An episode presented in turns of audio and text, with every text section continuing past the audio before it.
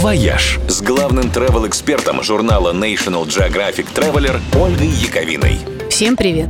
В мире всего 14 вершин, которые ростом вышли больше 8 тысяч метров. Корона Земли, так называют их альпинисты.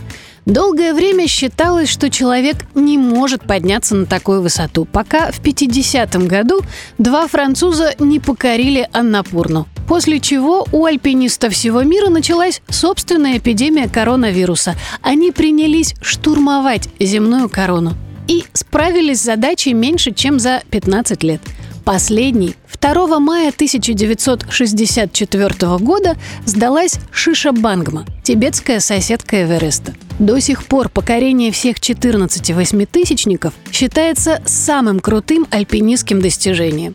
За всю историю это сделали только 43 человека. И все-таки даже взятие короны не сравнится с тем, что у людей из вертикального мира называется первовосхождением то есть покорением тех самых гор, на которых никто не бывал.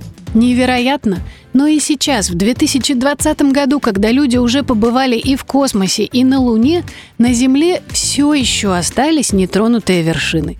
Некоторые из них недоступны, потому что считаются священными.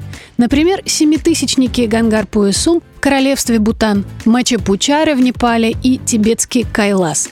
Когда китайские власти все-таки дали разрешение на восхождение на него, дорогу альпинистам преградили тысячи паломников, и тем пришлось развернуться. Но есть и такие горы, которые остаются непокоренными просто потому, что они пока еще выше возможностей человечества.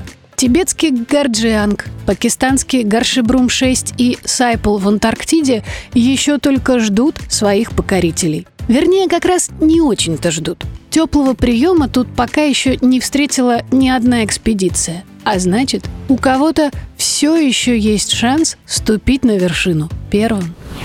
«Вояж» – радио 7 на семи холмах –